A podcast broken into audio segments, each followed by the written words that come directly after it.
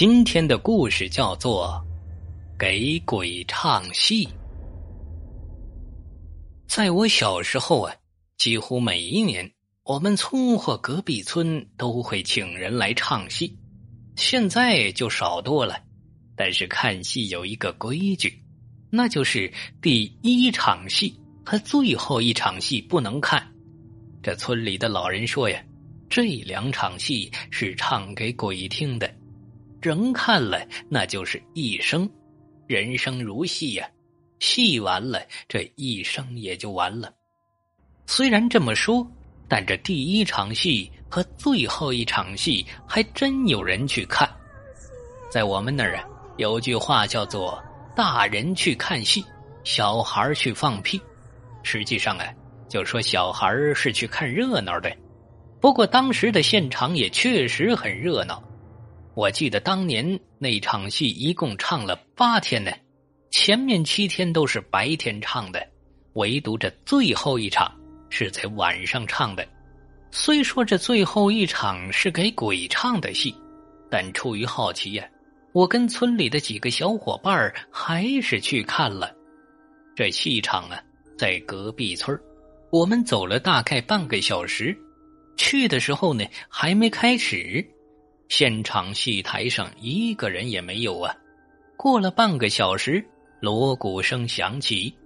这时天还没完全黑下来，一个老头悄然出现在我们后面，吓了我们一跳啊！老头冷着脸喝道：“小屁孩看什么戏？走走走走！”说着就把我们往外赶。老头一直把我们赶到了村外。好奇心加叛逆心重的我们，当然不会乖乖回去了。我们从另外一边折返回戏场。这时啊，天已经黑了。我们钻到了戏台下面。这时现场还是一个人都没有。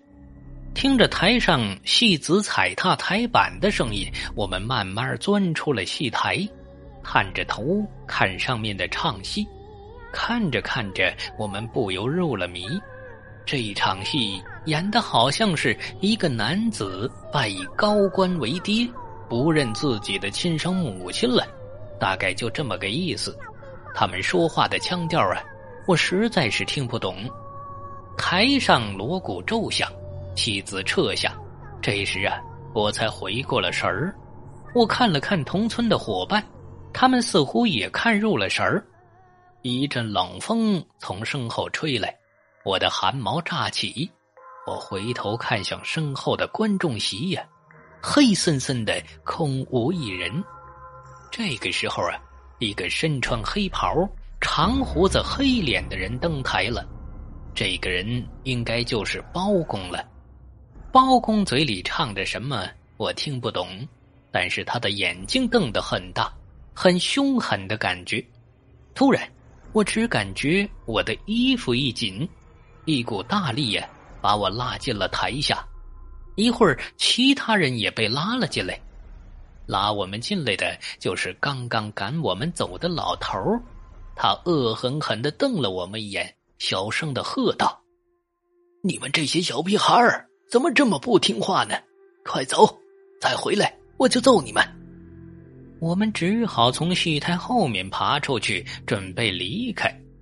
老头在后面小声的说道：“回去的路上，如果听到身后有声音，记得别回头，往家里跑。”我想问一下老头为什么，但是老头不停的催促我们快走，我也没有问出口。在回家的路上啊，我一直在想老头的话。一路集中注意力去听身后的声音。我们一共四个人，我和另一个走在身后。我没听到身后有什么声音。大概走了一半的时候啊，我隐约听到身后有人说话，好像隔着我们很远。这声音断断续续的。我问其他的小伙伴有没有听到，他们没说话。但是过了一会儿啊，他们突然加快了脚步。我一下被落到后面，这时我听到后面传来了嬉笑的声音，声音很近呢，好像在谈论着唱戏。我这心里一紧。刚刚除了我们，明明没人在看戏呀，这些人是谁呢？我不由得害怕起来，加快脚步想要追上前面的伙伴，但是他们却跑了起来，我也跟着跑啊。他们跑得很快，一会儿我就被他们落下了一段距离。这时，我只感觉后面的声音越来越近，仿佛就贴在我的身后。我想回头看看是谁，但是又想起老头的话：“千万不要回头。”我只好忍住了。声音越来越近，越来越真，我只感觉脖子后面凉飕飕的。我实在是忍不住了，猛地一回头，这声音顿时消失了，后面什么也没有，黑漆漆的。我崩溃了，我大哭起来，转过身朝着家的方向跑。我一回头，这声音又响了起来。这次啊，我没回头，我不顾一切的跑。脖子后面的凉风一阵一阵的，感觉就像有人在贴着我的脖子呼吸。终于呀，我平安的回到了家里。虽然我哭得眼泪汪汪的，我妈还是把我揍了一顿。第二天，我发烧了，全身难受。我妈没有带我去看医生，而是请来了一位村里的老人给我看看。老人来了之后，给我把脉。然后摸着我的额头说道：“你昨晚是不是去看戏了？回来的时候是不是在半路回了头？”当时我只觉得浑身难受啊，所以我没说话，只是哭了起来。老人见我哭了起来，没有再问，抚摸着我的额头，不停的说：“好了好了，没事了，没事了。”我只感觉呀，被他摸着很舒服，昏昏欲睡。见我安静之后，老人让我妈买了纸钱儿，去找我回头的那个地方烧掉。就这样啊，过了一天，我就好了。之后呢，也再没有类似的情况发生了。